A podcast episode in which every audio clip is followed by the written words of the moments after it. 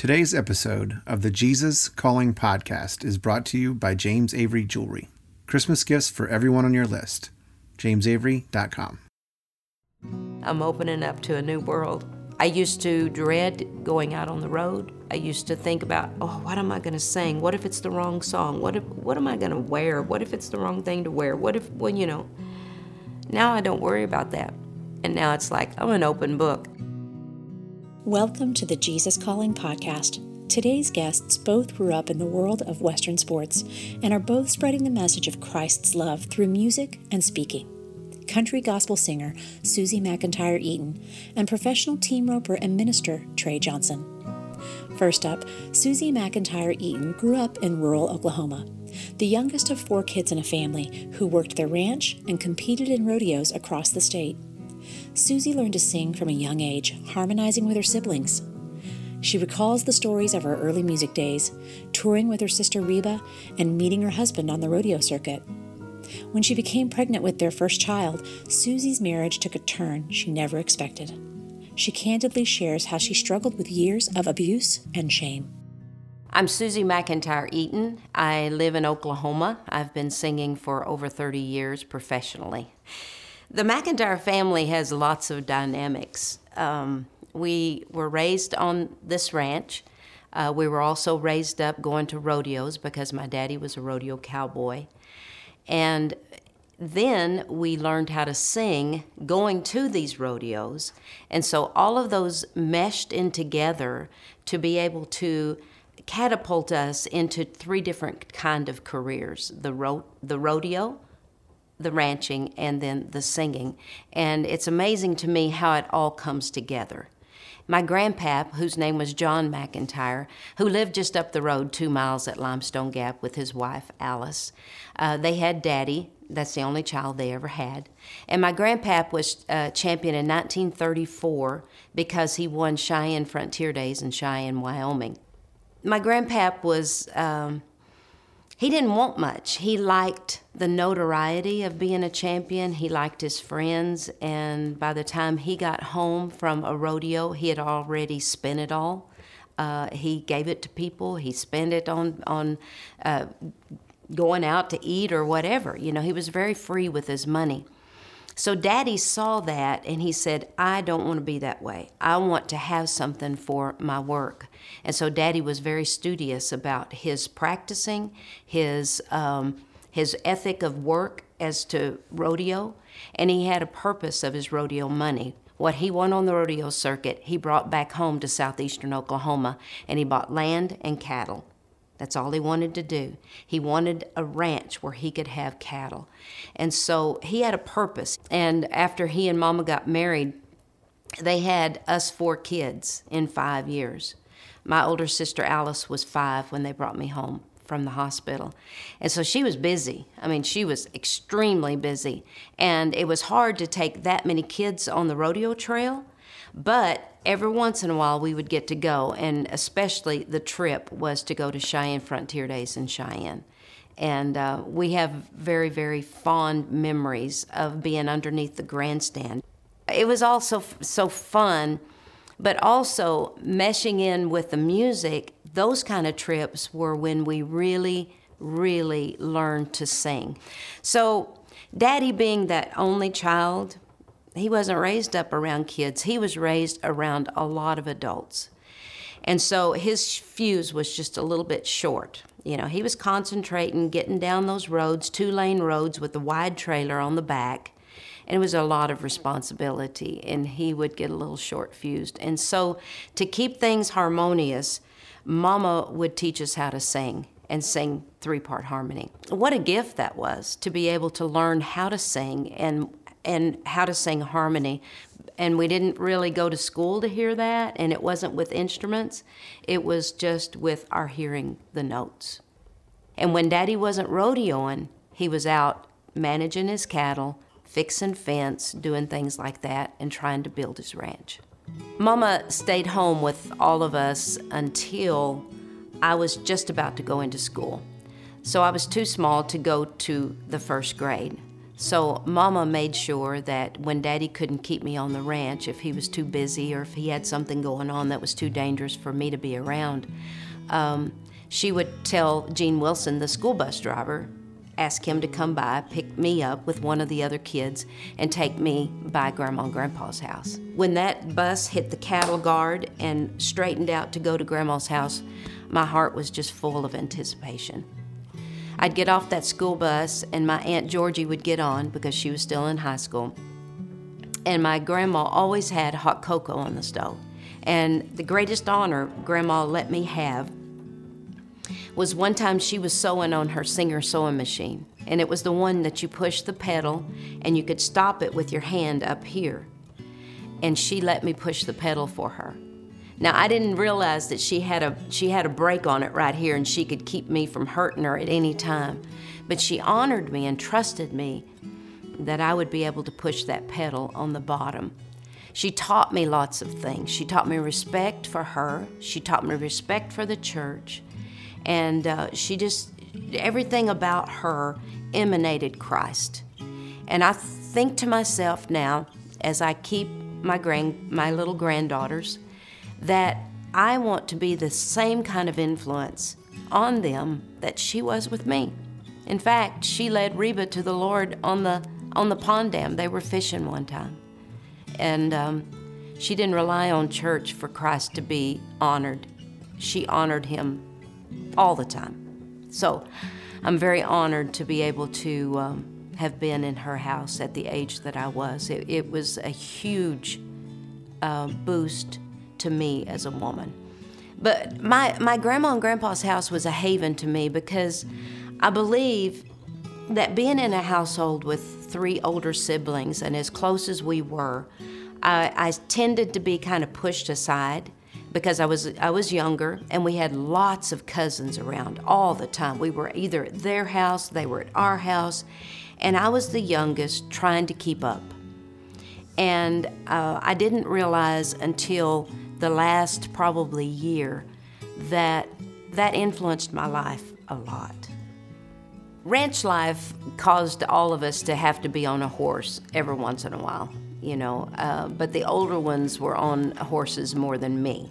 Well, they were older than me for one, and I don't think any of us really got a riding lesson. I think we just got on a horse and started going. But it seemed like to me that every time I got on a horse, I got hurt. And so I would just kind of go away from that. I didn't want to be on that horse. So my journey was a little bit different. I was a little more studious than the other kids, I think. By the time I was in the 4th grade, I had made 100s on all of my spelling tests. And my teacher, Mrs. Roberts, entered me into the spelling bee at school. And so out of Kiowa, from 4th through 8th, I won the spelling bee. And so it was like, this is my forte. I'm not a rancher, I'm not a rodeo person. I'm gonna be somebody different in this family. So that was the kind of the different path that I took from those guys. I really didn't want a rodeo, I didn't wanna do much ranching, but I'll sing a little bit. I started in the band about 7th grade when I got over to the high school building, and we all had 1 hour to be able to have music class. And we would be in the cafetorium where there was a stage, and we had our musical instruments, and everybody had to sing lead on at least one song. And so that stretched me a lot. I decided to go to Oklahoma State University, and I took one singing class. And of course they had the big numbers and all this kind of stuff, and it was almost not opera, but it was, you know, it was hard and it wasn't country, and I was like, what are you trying to do to me here? And they were trying to expand me and get me in higher octaves and all this kind of stuff, and finally the music teacher just said, this is not working for you, you're too country. And I said, well, coming from southeastern Oklahoma, what do you expect? So I pretty well laid singing down, and I thought that's not going to be a part of my life. I graduated from Oklahoma State and put out some resumes, and I went to work for an oil lease company in Oklahoma City. And then Reba was on the trail doing her music, and she called me one day and she said, "Would you consider coming home and being my companion and my backup singer for me?" And I said, "You bet, I'll do that. I will absolutely do that." And so I moved home. And in the meantime, I met my future husband at the National Finals Rodeo in Oklahoma City. Reba was singing the anthem, and then we were singing for the dance afterwards there at the Myriad in Oklahoma City. And we dated for a little while and married in November of 1981. It was cool traveling with Reba. She's always fun. She takes care of business, you know, and she was fun on stage to sing with. But I was with her when she got her first bus, and that was the most cool thing. You know, of all the bragging rights I have, being on the Johnny Carson show with her and being with her when she got her first bus was the neatest things, you know, to be able to have those two milestones with her, you know, and going on those radio tours with her. And I think I learned so much from her, her work ethic and everything. And that, too, I think God had a part in, you know. I could have been born in any other family. I could have been born, you know, in any other country, in any other part of the world. But He chose to put me here in this part of the country with this family, with a sister like her who paved the way. And, I mean, my career, I don't discount God in any of that. In fact, I think He placed me where I'm supposed to be. I got pregnant with our first son, E.P., and so I went home and worked for her in her office, and everything was going really well. And then my brother called me and said, "Hey, would you like to partner with me? Let's do a duet career." And so I was already having trouble in my marriage. In fact, we've got married in November. By March, there was emotional, verbal, physical abuse in our marriage. My husband was very jealous. When I would work for Reba, he would ask me, how long does it take for you to get from her house to this house? What's going on? Or who did you talk to? You know, just an insecurity and a jealousy that was mounting. And by the time the rodeo at Fort Worth, I remember one morning he just flew off the handle, and I had EP by then, and he was a little baby, and you know, slammed the door and kicked the door. I went in the bedroom, and he kicked the door off the hinges, and just a real uncontrollable type of anger, and so a rage off of nothing, you know. And so as I've learned about that, there were things in his past that he was still processing and still angry about. His parents had an abusive relationship, and so he was raised around that all of his life. And when the abuse first started, I immediately took it on myself that I was doing something wrong. And with my personality, it comes out as, how can I fix that? How can I fix this situation to make him happy and not hurt me and not hurt these kids? And so it put me on alert constantly. But the first time it happened was we took a trip to Mexico, and I don't really know what happened, why he got angry. But I was wanting to go to bed. I was wanting to go to sleep. We'd had an argument. I don't even remember what it was about. But if I tried to lay down, he would pull the sheets off the bed, and he would pull me, and he pulled me around the apartment with the back of my hair. And I just didn't understand it. So the first time it happened was in that situation, and I took it upon myself, I'm going to fix this situation. Instead of confronting it and saying, no more, buddy, this ain't gonna happen to me, I went under it, and I'm not saying that I caused it, but I enabled it for many years. There's many kinds of abuse. There's what ours started out with was the control. My ex-husband was not in any way abusive when we were dating. He was happy-go-lucky. He was very spiritual. He read his Bible. He did all these things. He got up and spoke about his testimony in front of the cowboy church services. He was a rodeo cowboy. There's emotional abuse. I mean, that tore at my heart. I mean, I was accused of cheating, of being unfaithful. There's the mental abuse, the emotional abuse, the physical abuse, which everybody can see. And then there's the spiritual abuse. You've married me, you can't get out of this. Me being in the limelight, it was hard for me to get out. And we started sharing our story. We started sharing our story that this was happening, but we're working on it. We even wrote a book called A Tender Road Home and did a big thing about it. I recorded an album called Tender Road Home to go with it. We did speaking tours about the book, and yet the abuse was still happening, so it was an ongoing story. That abusive marriage lasted for 26 years and 3 children. And I got to the point that I was so stressed that I couldn't even open my mouth to sing. I was just locked up. I was just overloaded, and we had kids, and they were rodeoing, they were doing school activities and all these kind of things, and I was singing. I mean, it was a boatload for me. And so Paul came in that day and asked me a question, and I couldn't answer him.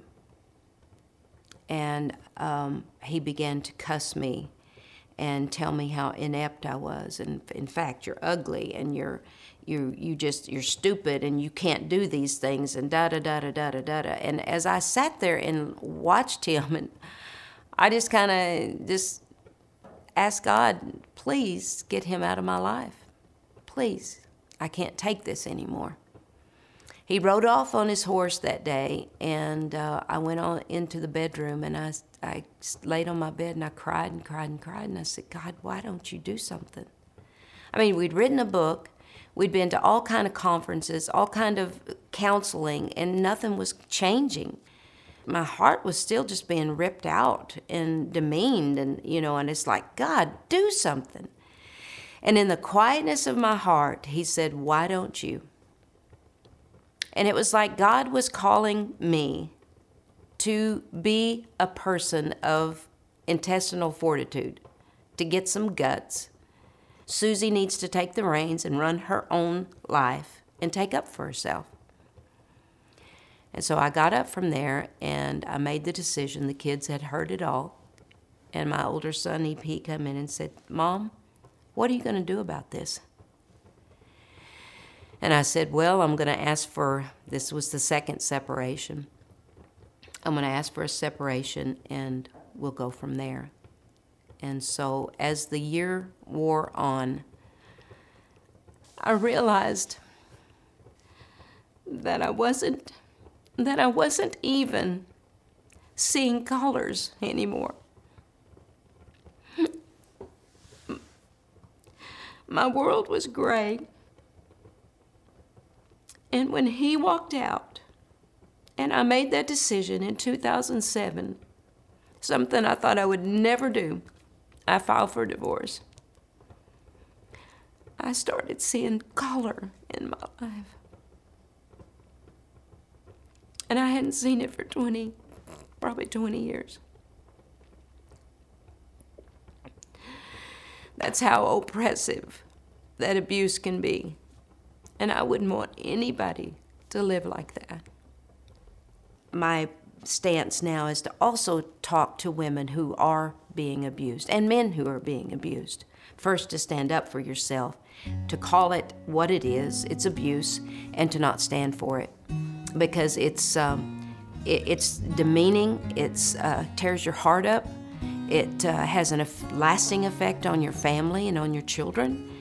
And so I would ask the people who are being abused is to get help, to get out of that situation, get to a safe spot, and do something.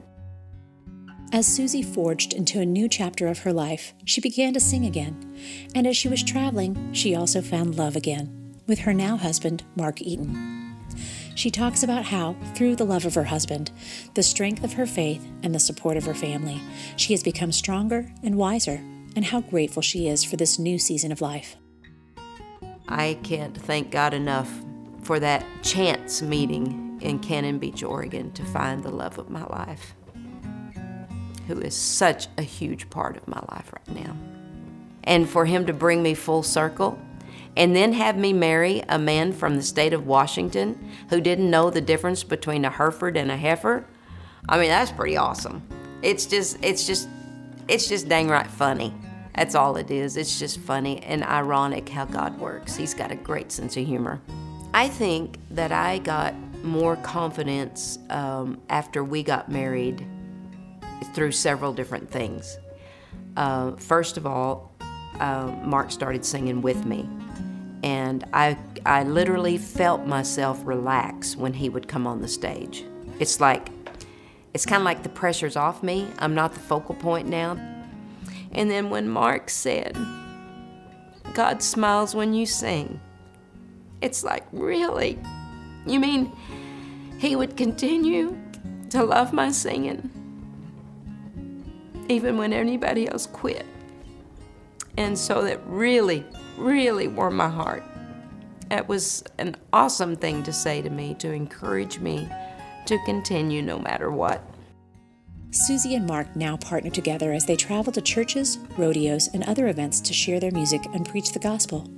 They talk a little bit about the beginnings of cowboy churches and their love for the people in rodeo and the Western sports world. We started Cowboy Church. Of course, you know, a lot of people say, what is Cowboy Church? Well, there are events, and that's where it got started. There were about 7 cowboys back in the 70s, and my ex-husband, Paul, was part of that. There was a Jesus movement on the rodeo circuit, and these guys would have church services behind the chutes, at the trailers, wherever they could get together, they would have fellowship. Well, they started having church services and inviting fans to come. And then there's the big influx of Cowboy Church on, like in Texas, the Baptist Association really put a lot of money getting these cowboy churches started, you know, and they're Baptist funded and based, lots of them, over 150 in Texas. And then there's Cowboy Church on RFD TV. And we've been on there for quite a few years, you know, and get in front of a lot of people. I believe that every ministry needs to be ministering to the people that they can relate to. Because I was raised on this ranch, you get pulled back to what you love. And I love this place. It's so dear to me. You know, there's places on this land that I can go back to, and I can remember Daddy building fence across a pond, you know, so that 2 pastures would have water. Us going to the rope and pin and all those things, and the rodeo trips and all of that, and you just can't take it out of your blood. Susie finds inspiration in the pages of Jesus Calling. She shares a favorite passage and why it speaks to her. It's April 26th, and it covers 2 Corinthians 4:16 through 18, and then Psalm 89:15, and it says, "Welcome problems as perspective lifters." To me, that says it's not going to be a downer, but it's going to be an uplifting thing. I've got an album called "Count It All Joy," and it says, "Count it all joy, this trial you're in," and it's an amazing song that just encourages people that whatever they're going through, you will be better for it. It's going to develop characteristics in you that you never thought possible. If you encounter a problem with no immediate solution, your response to that situation will take you either up or down. You can lash out at the difficulty, which I would do. It's its fault, and it's not good for me, and I'm mad at it, resenting and feeling sorry for yourself. This will take you down into a pit of self-pity. Alternatively, the problem can be a ladder, enabling you to climb up and see your life from my perspective. God's perspective is a lot higher than ours, and he sees a lot of problems from his perspective. And even though our problems may not be anything like people in Africa or the people in Syria or people in third world countries that are having to walk 10 miles just for a gallon of water, our problems are still important to God. Viewed from above, the obstacle that frustrated you is only a light and momentary trouble. Once your perspective has been heightened, you can look away from the problem altogether. Turn toward me and see the light of my presence shining upon you. So forever keeping all our eyes upon Jesus, the author and finisher of our faith, the one who brings that light to us that our problems seem to pale in his presence. And we're never, ever, ever, ever alone. To learn more about Susie McEntire Eaton and her ministry, please visit susiemcintyre.com. Also, if you're in the Las Vegas area during the National Rodeo Finals, December 6th through 16th at the Sands Expo, come and visit with us at Jesus Calling Booth 109. Susie and her husband Mark will be stopping by, as will other stars of rodeo and country music. For more information, visit jesuscalling.com/rodeo. Stay tuned to hear our next guest, rodeo star and minister Trey Johnson, after this message from our sponsor. Hi, I'm Laura Neitzling, the host of the Jesus Calling Podcast. One of my favorite Christmas memories when I was growing up was the gift that I would get each year from my dad. I would smile, seeing that tiny box under the tree each year, and couldn't wait to open it. Removing the Christmas paper and opening that little coral box, I would always find a treasure, a piece of jewelry that was special, picked out by my dad for me, from James Avery Artisan Jewelry. I cherish those pieces even today. Gifts from James Avery help tell your story, one that you and your loved ones will remember for years to come. Bring a smile to the face of those you love this Christmas with a special piece of jewelry from James Avery. This Christmas, that's the kind of smile I'm looking forward to. James Avery Artisan Jewelry can be found in their stores, in many Dillard's locations, and online at jamesavery.com.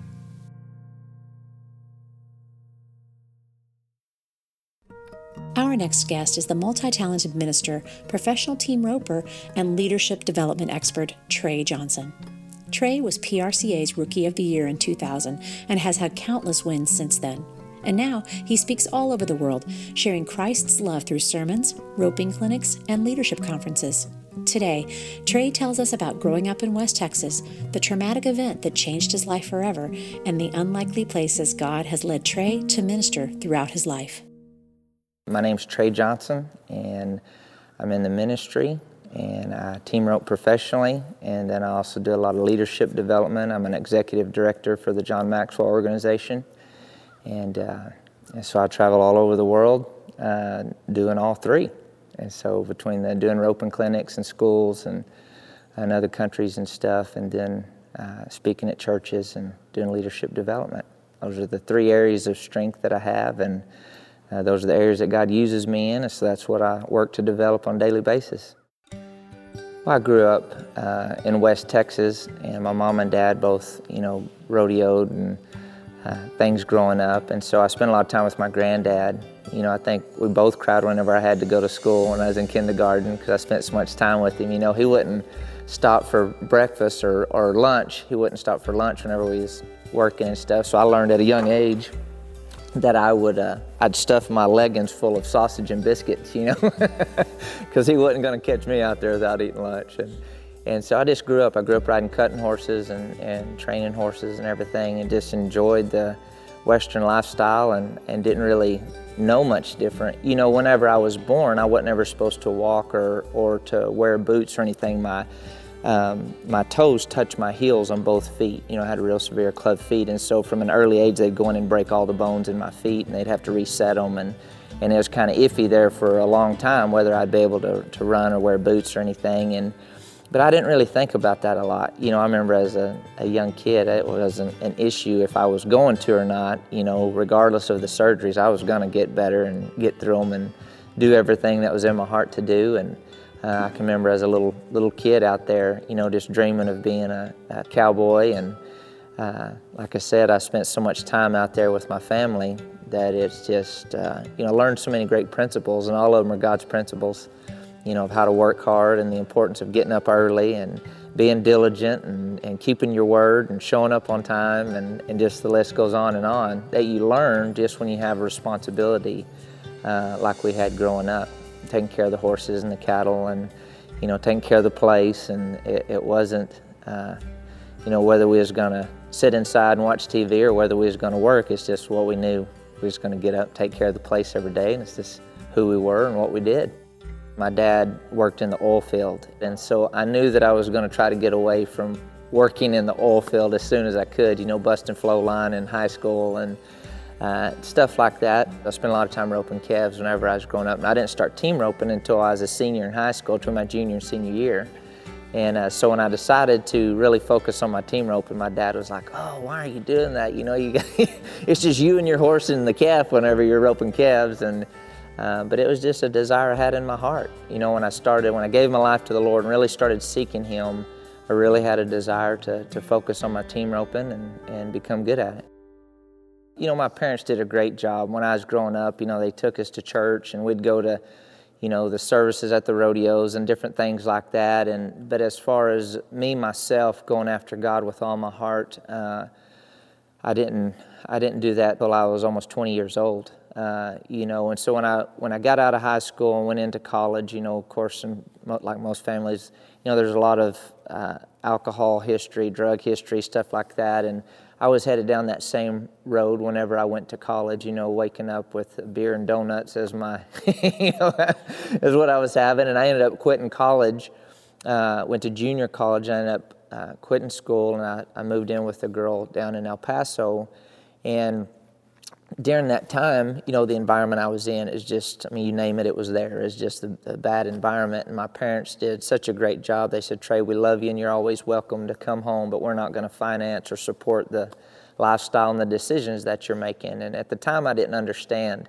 And so I was like, okay, well, I'll be my own man. You know, I'll work, I'll do whatever it takes. And I felt like I knew what I was doing. Of course, I didn't. And I went home one weekend, and whenever I went home and I was getting ready to leave, my dad just come out the back door and tears were running down his face. And he said, "Trey, the Lord showed me that you're going to die if you don't get your life right with the Lord." And I was like, "Yeah, right, Dad, whatever." You know, I thought he was just being a parent and trying to pull one over on me. And so I went back to living the lifestyle that I was living. And about 2 weeks later, I was leaving the rodeo at Austin, Texas, headed to another rodeo. And the guy I was roping with was in the passenger seat. And the girl I was dating at the time was in the back seat. And I was driving, and I woke up in the middle of the night running 70 down a four-lane highway, and I was in the median with a truck and horse trailer. When I woke up, I tried to ease it back onto the highway, and I saw that I wasn't going to make it because there was the big water culvert in the middle of the four-lane highway there.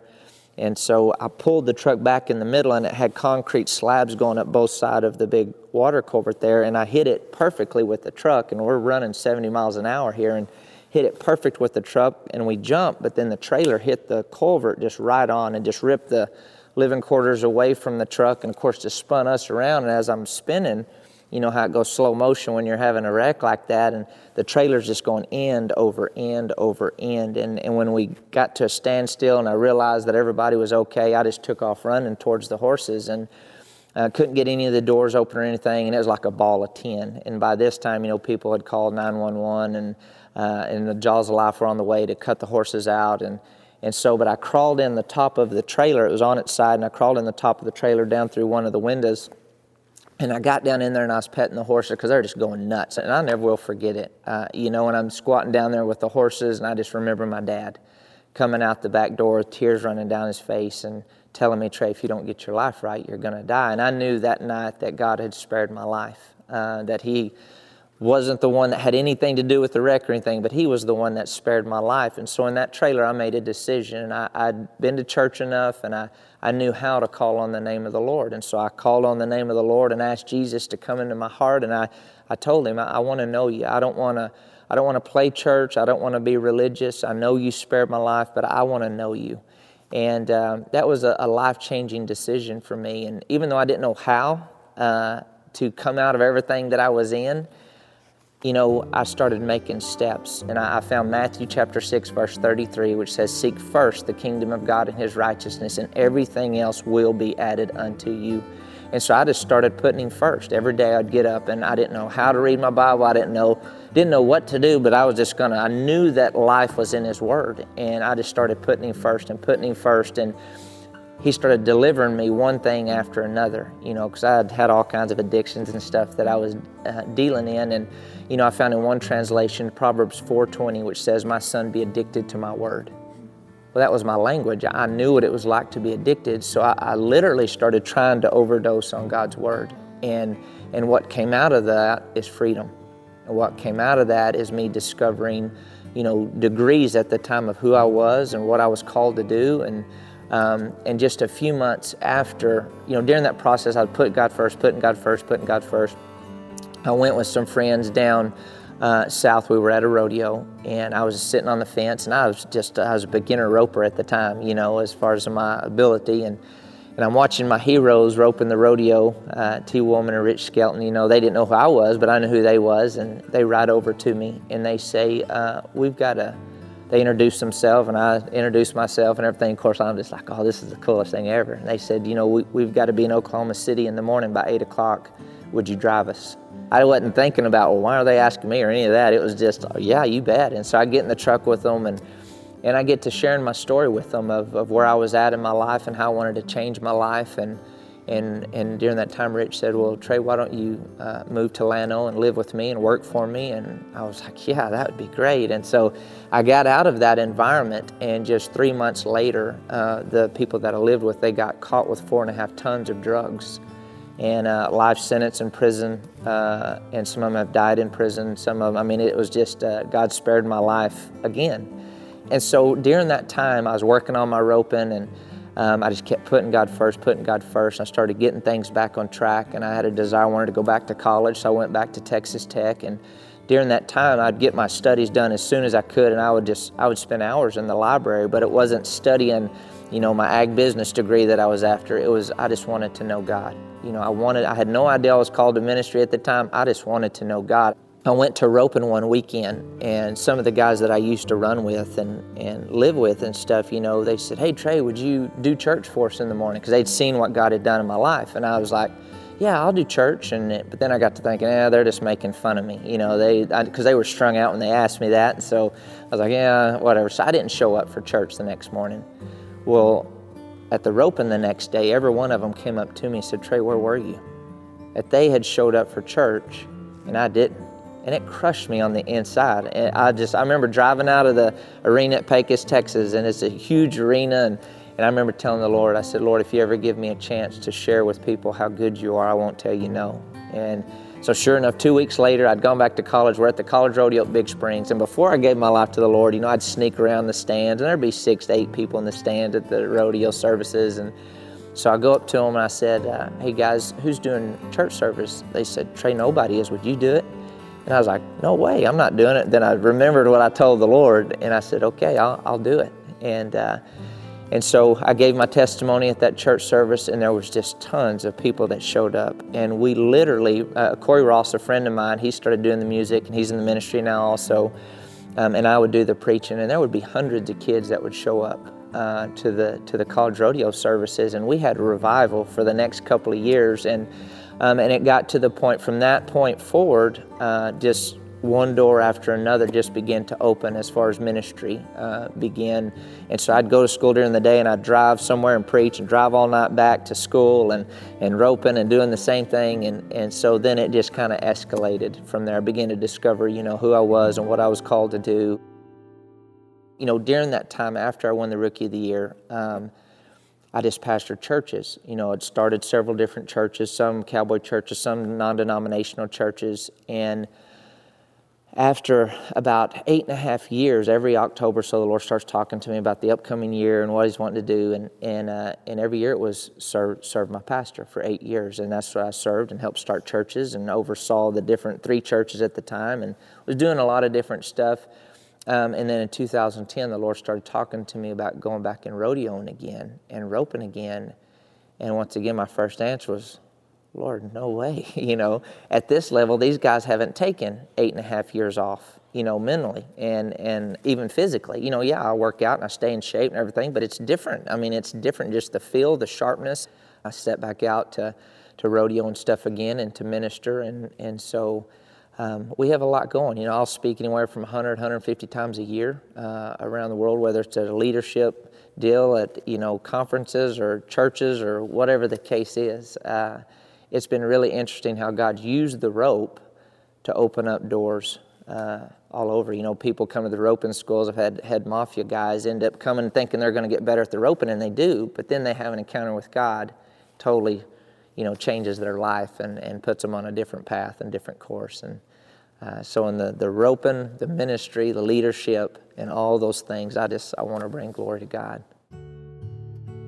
You know, I'm not for sure the first time that I heard about Jesus Calling, but in all my travels, bookstores, stuff like that, I remember when it first came on the scene, or I think I do anyway, first time I was aware of it, and I just thought, isn't that an interesting name? Because, you know, the calling, the word calling in itself means an invitation. And I remember what it was like and still like that every time I get quiet, God is always inviting me to go to the next level. He's always inviting me to step out and to do something that's beyond me, you know, that's so much bigger than me. And so, you know, people in my family have gotten this. We've gotten it for our oldest daughter, seen it in airports, bookstores. And so every time I see the name Jesus Calling, it just makes me pause for a moment and really think about what does that mean to me? That Jesus is always, the Lord's always in front of us. You know, He's always inviting us to become who we're truly created to be. Yes, He loves us where we're at, but He loves us too much to leave us where we're at. He's always calling to have a more intimate, deeper walk with the Lord. One of Trey's key messages to others is how depending on God changed his life. He reads one of his favorite passages from Jesus Calling from the January 5th entry. You can achieve the victorious life through living in deep dependence on me. People usually associate victory with success, not falling or stumbling, not making mistakes. But those who are successful in their own strength tend to go their own way, forgetting about me. It is through problems and failures, weaknesses and neediness that you learn to rely on me. True dependence is not simply asking me to bless what you've decided to do. It's coming to me with an open mind and heart, inviting me to plant my desires within you. I may infuse within you a dream that seems so far beyond your reach. You know that in yourself you cannot achieve such a goal. Thus begins your journey of profound reliance on me. It is a faith walk, taken one step at a time, leaning on me as much as you need. This is not a path of continual success, but of multiple failures. However, each failure is followed by a growth spurt, nourished by increased reliance on me. Enjoy the blessedness of a victorious life through deepening your dependence on me. He never leaves us. He never forsakes us. He is always committed to us. He's always committed to us. He's committed to His Word. His love is committed to us. His mercy is committed to us. His grace is committed to us. He is committed to help us overcome anything that life throws our way. And so just this process of being in a devotional like this and realizing one day at a time that if I put God first, I can lift my thinking, I can lift my believing, I can lift my expectation, I can lift my life, no matter how intense it is all around me. One day at a time, one thought at a time, one step at a time, one action at a time, that He's always calling us to new heights. Years ago, I was asking the Lord what success was. You know, as a young man and after God, and you have all these different definitions of success out there. And the Lord says, Trey, a person that's in the process of knowing me and being the best them they can be, that's true success. Because when I'm in the process of knowing God and I'm operating in my gifts and my strengths and my assignment, my calling, my purpose, He promises the resources are going to be there. Everything that we're running around trying to get, He promises it's going to be there. And so that's where I came. That's my purpose, helping people know God and helping them be the best them they can be.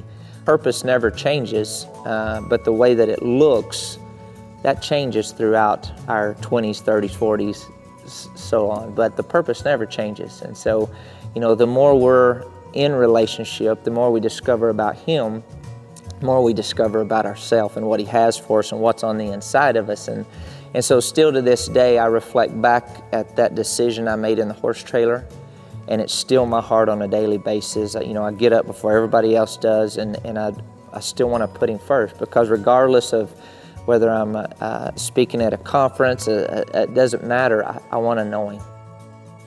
To learn more about Trey Johnson Ministries, visit TreyJohnsonMinistries.com.